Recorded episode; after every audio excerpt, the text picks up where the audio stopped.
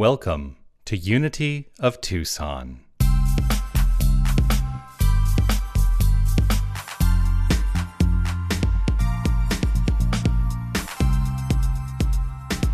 I spent this week sitting on ministerial panels uh, to license brand new ministers. And there were 18 students that we were licensing this week.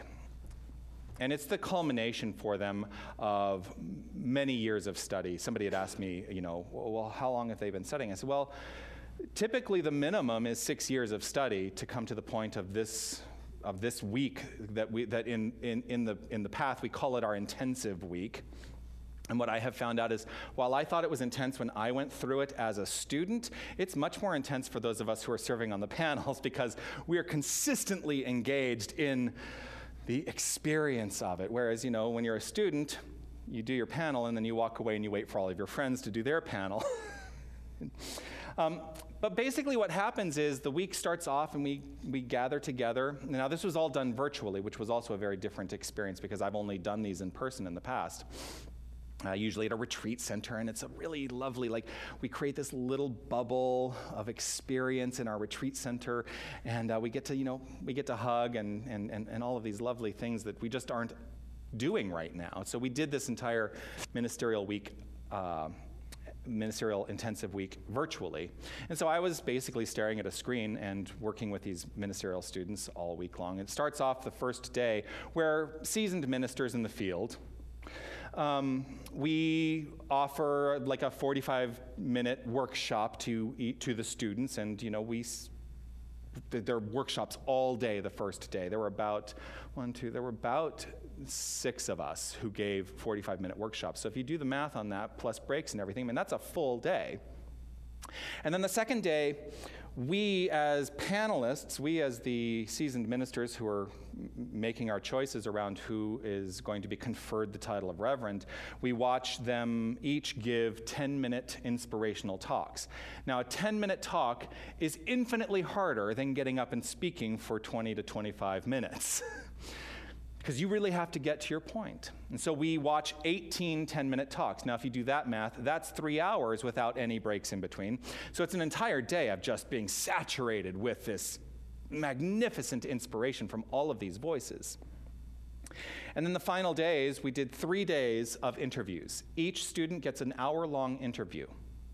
And so if you do the math there, 18 students is 18 hours spread over three days. So it's basically we interviewed six students each day, and at the completion of their interview, the three people who are sitting on the panel, we have this wonderful conversation with them, and then we say, okay, we need you to step out of the room, which I love. So, the thing I love about uh, Zoom technology now is they've created this waiting room. So, you can actually put people outside of the room, and then we have a discussion about it, and then we bring them back in, and one of two things happen. We either say, Congratulations, Reverend so and so, you are officially licensed as a minister, or we have to have a very challenging discussion with them about the reason that we're not moving them forward. I've had to have that challenging discussion in the past, and gratefully, this past week with these 18 brilliant minds, I did not have to have that discussion once. So I'm really excited that these 18 students all passed their panels, and they are all now set upon the world to live their ministry.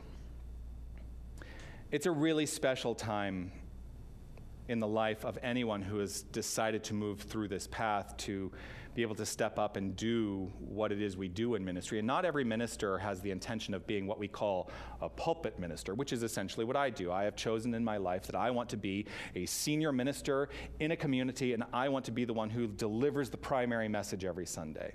Not every minister does that. And, and frankly, thank goodness, because we need the ministers who are doing the staff ministry work and the assistant ministry work and the work in, um, the, the, the, work in, in, passionate, uh, in passionate care. And, you know, we need those people.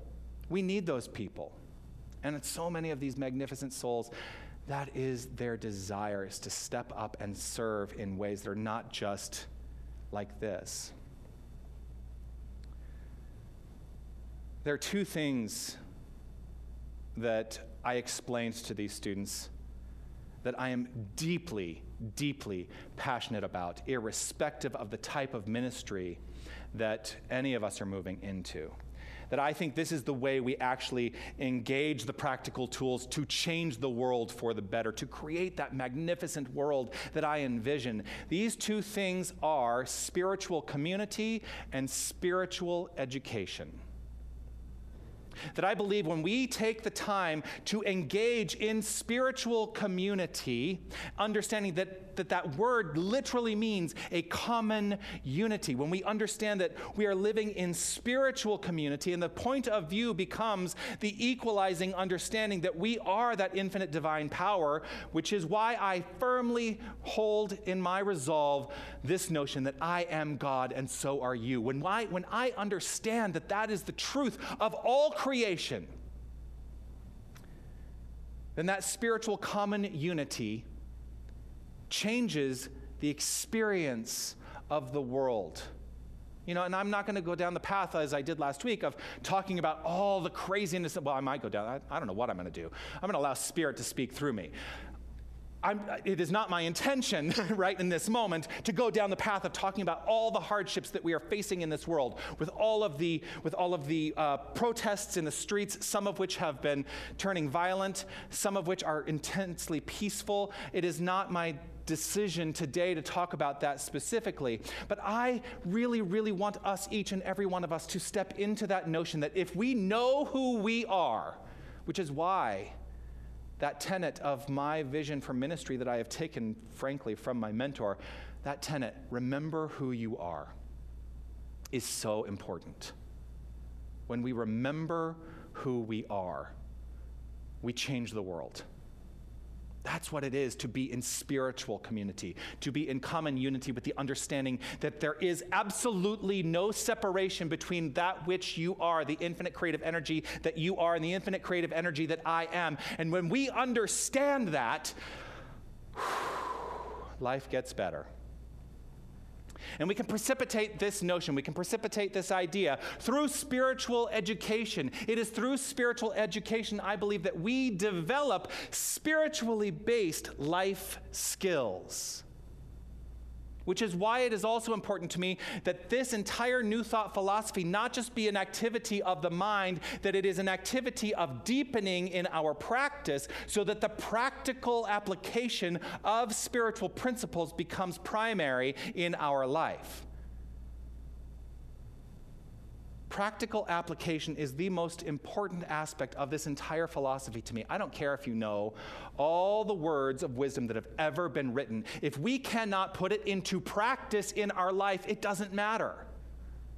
And you know how to put it into practice in, our, in your life? I'm going to tell you the secret. This is how you put it into practice in your life. I can say it in two words love only. Love only.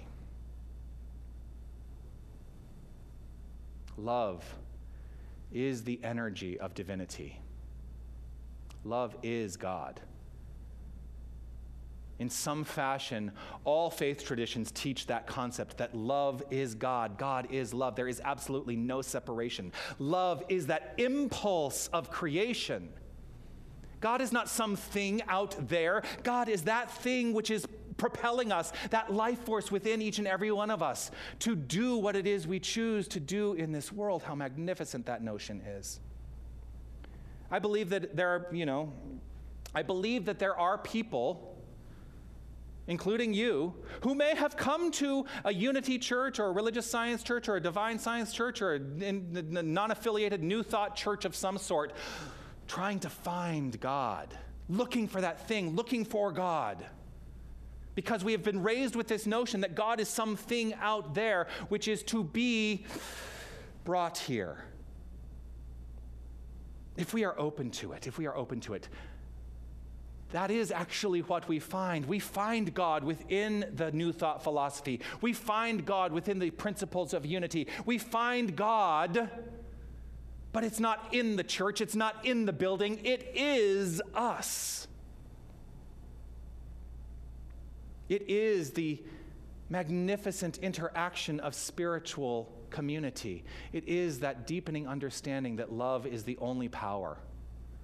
We find that we are the power we seek. That's what the benefit for me of stepping into this philosophy and embracing this philosophy in my heart has been that I know who I am and I am the power that I was seeking. And then I will tell you the joke that I was dragged kicking and screaming into a New Thought service the first time I ever went. Well, kicking and screaming. See, now there are going to be there, there are people at Tucson New Thought who know what brought me to a to a service the first time. So this will be news to perhaps most of the people in Unity. The reason that I went to my very first service at a New Thought church was because I was being set up. I was being invited there to meet a guy. And I was very resistant to it at first because in my upbringing, I was like, I was not raised in church, and I had a, I had a construct in my mind that was antithetical to what I understood church to be because I grew up as a gay man, and there is a very, there's a rift with the understanding of what it is to be in religion and the gay community. There's a rift there. And so I had embodied that rift in my own and heart. And, and so it was not something that I thought I would ever do. Me go to church? Are you kidding me? No way. And so they finally convinced me. The person who was like, I know this guy, oh, you're going to really like him. By the way, he's not my husband uh, now. But I know, I know this guy, and you're going to really like him. You should really come meet him. I'm like, okay, well, okay, one Sunday's not going to kill me. So I go, and I sit down, and I met this guy, and we sat next to each other, and he was lovely. And like I say, He's not now my husband, so that clearly did not work out in the way that this person who's trying to set us up thought it would. But I will tell you, I did find the love of my life in that experience because I found me. I found me. I found that love within myself. And as I was listening to the minister who was on stage that particular day, as I listened to the words that were coming out of that mouth and knowing that they were hitting me, not on an intellectual level, although there was an intellect involved, as they were hitting me on a heart level, my life was magnificently changed in that moment. I found me. And I learned that I could begin to stand up and I could begin to stand out. And it was my birthright to live the most magnificent life I possibly could. And this is the power that each and every one of us has. The value of staying in that community, ultimately, is that yes, it diverted what I thought my path was going to be, but it put me on the path of perfection.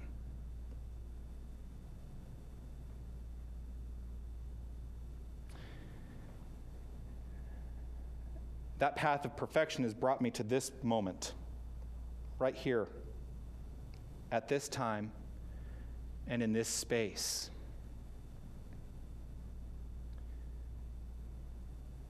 And I've talked about the challenge of this particular experience of having to be virtual. But there's something that came up in the ministerial panels this week that as I was engaged in this virtual experience there and knowing that, you know, we're all connected virtually on Sundays and we are having this experience that is unusual, that I do not hold to the notion any longer that the quote unquote brick and mortar church is dying. Because that's what a lot of people are saying as you see attendance drop in spiritual centers and in churches all over the country. Everyone is saying, oh, that model is dying. You have to find something new. That model is not going to be sustainable. You have to find something new. It has always been part of my ministry, always, that I do, a, that I present virtually as well as with people in the room, because I had hold, held on to that idea that the brick and mortar church was on its way out, and that at some point it was become, going to become exactly what we're experiencing right now entirely virtual. I don't hold to that any longer because what this pandemic has proven is that there will always be a need for gathering spaces. There will always be a need for people to commingle in common unity, to be able to hug each other, to be able to be with one another. And it is a challenge. I get it. It is a challenge right now to not be able to have that experience. But that's going to change. I don't know when, but it is going to change because this, this model is not sustainable. That's what I've discovered. This model is not sustainable. It will always be part of what we do, but I think we need to be expanding the possibilities of what is possible and what is probable in terms of allowing people to come to their deepest understanding of their spiritual magnificence, whether it's in the room or online, it doesn't matter. Everything can be the experience of spirit. Everything can be church. Everything. Walking the labyrinth out here, walking the meditation path, taking time in nature. Every place you go, it is the church unto your life. And when we can meet in this room once again, how magnificent that will be.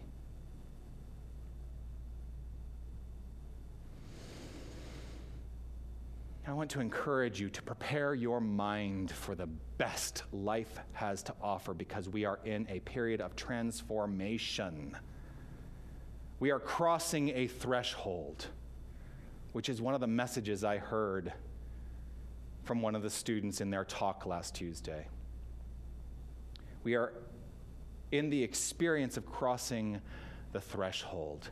We can, we can learn, and I think we are learning right here and right now to engage in that notion purposefully.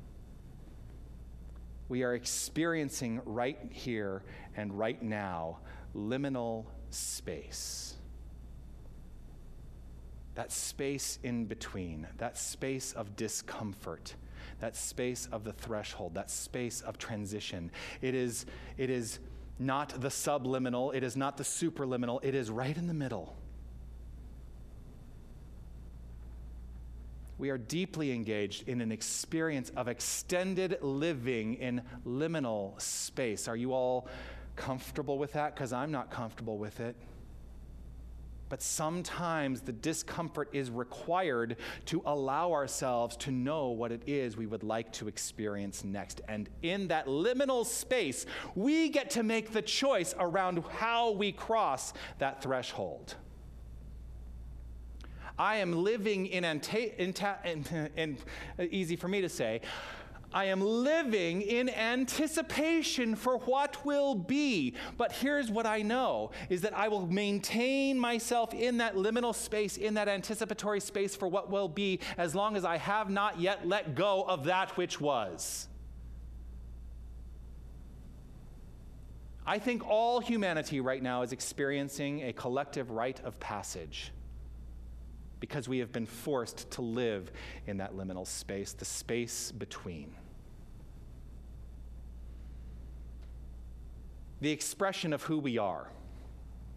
Once we have crossed that threshold, the expression of who we are on the other side of this experience will be a shift toward something. That is guaranteed. It will be a shift toward something. And you know what's super exciting for me? We get to decide if that something is a better world or something else.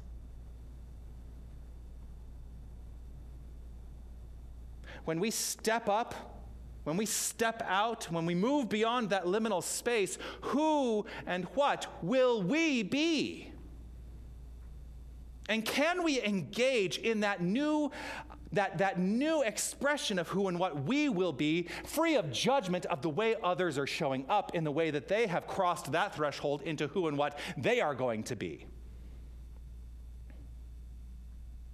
This month, the month of June,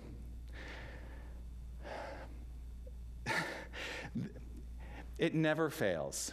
It just never fails. I, you know, I've said many times from this exact spot, I've said many times, I normally do not plan ahead in terms of what my theme is going to be or what my talk is going to be, much to the chagrin of everybody who are supporting me and trying to put a service together, because I don't know what I'm going to talk about on a Sunday. But what I do know is that this year, for some reason, I was compelled to step into making some choices well in advance. And so last December, I chose the theme for this month to be spirits in rebellion.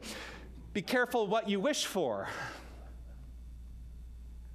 So, this month is all about spirits in rebellion. And here's the thing what it was intended to be was tapping into that nature of understanding that all who have preceded, each and every one of us who were involved in this new thought philosophy, they were the spirits in rebellion. That is the, that's it, uh, so that it's actually the uh, name, uh, it's the title of the book that outlines the history of new thought. The book is called Spirits in Rebellion. And so I took that on. I said, I want to really engage in this understanding of what it is to be a, a contemporary spirit in rebellion, with the understanding that I have a connection to a history of spirits in rebellion. I am, I, am, I am a fan of the notion that we are rooted in a rebellious nature. And the actual meaning is the history of new thought the adjusted meaning. And I am stepping into a place where I am taking it on as an adjusted meaning, which is to say that that rebellious nature is, is, is activating a conscious shift right here and right now, showing up as change in this world. We get to decide who we are in this shift. Are we the ones in our spiritually rebellious nature, are we the ones who will welcome a new world, or will we be the ones who are fighting it? Will we be the ones who express more love, more light, more life, more compassion as we progress? Or will we regress in a combative way? I think that's part of what I see happening in the world right now, is that very paradigm. Are we going to progress or are we going to regress? Are we living our future or are we being dragged by our past? I've seen so many combative stances this week. I have felt my own challenge in wanting to see the world in us versus them terms, but that is not who I have chosen to be. I have chosen to understand that irrespective of differences of opinion, differences of ideology, that every single person I encounter is God. That when I see you, all I see is the face of God. This world is comprised of infinite hues on the spectrum of experience. It wasn't that long ago well, it was long ago enough now that I don't remember if it was from this stage or another stage, but it was sometime this year. I, I spoke about the expression of life being like a stained glass window.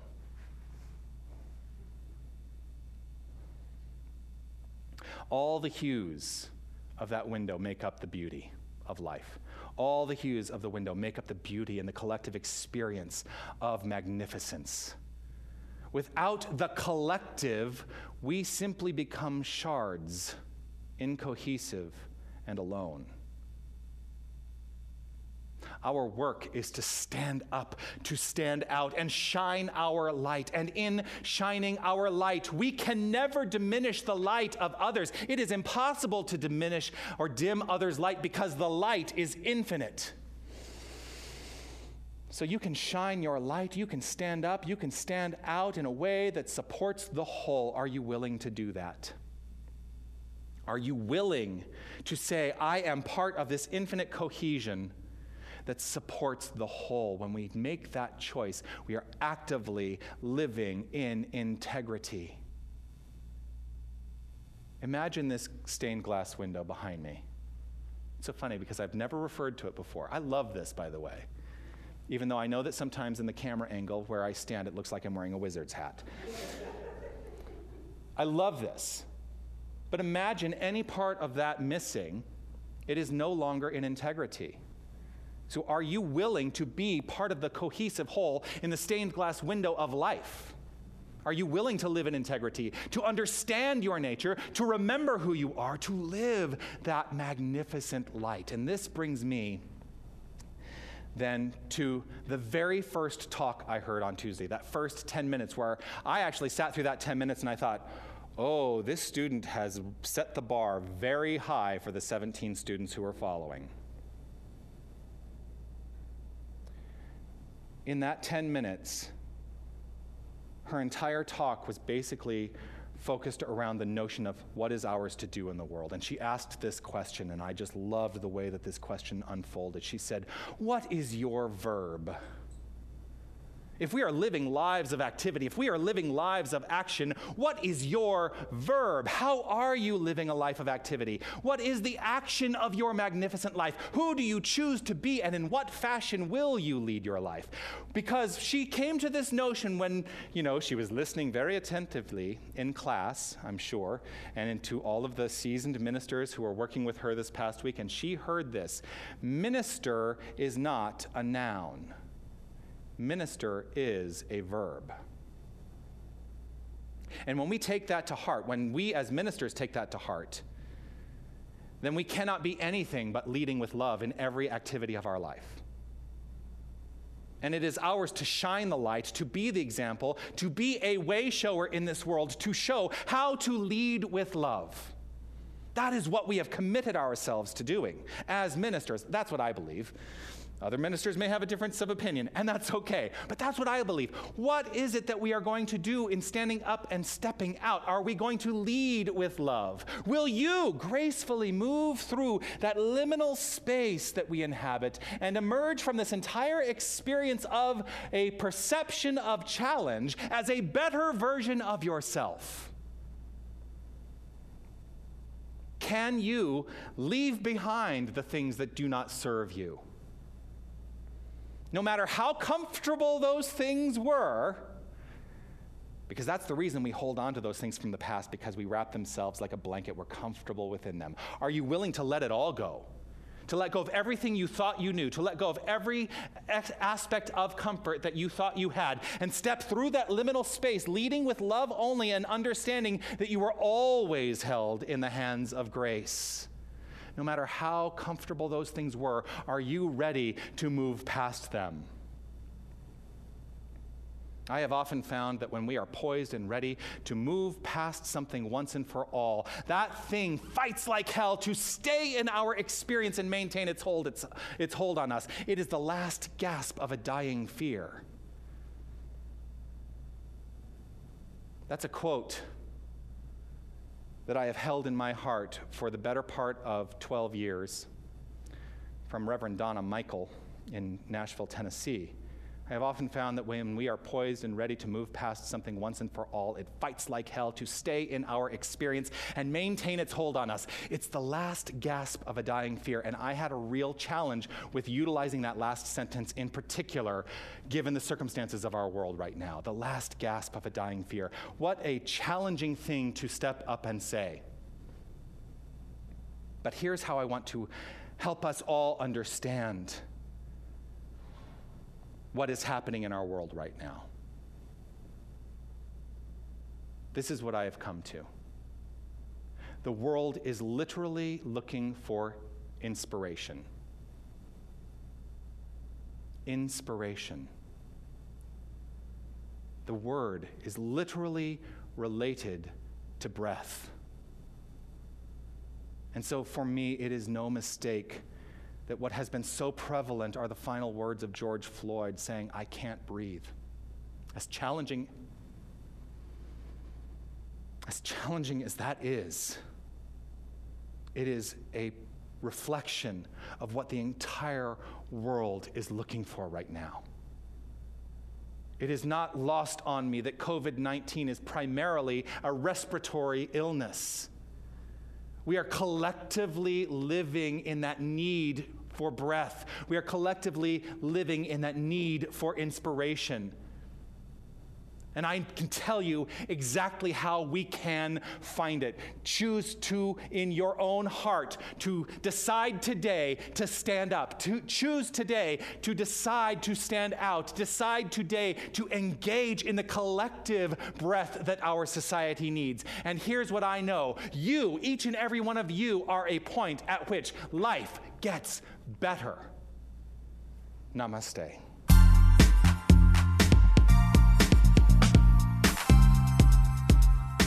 Hi, this is Reverend Jonathan Zenz, and I want to thank you for listening to the podcast of my Sunday message.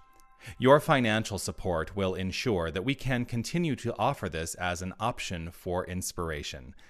You can make your tax deductible contribution in any amount on our website, unitytucson.com. Once again, thank you for listening. You are magnificent. Namaste.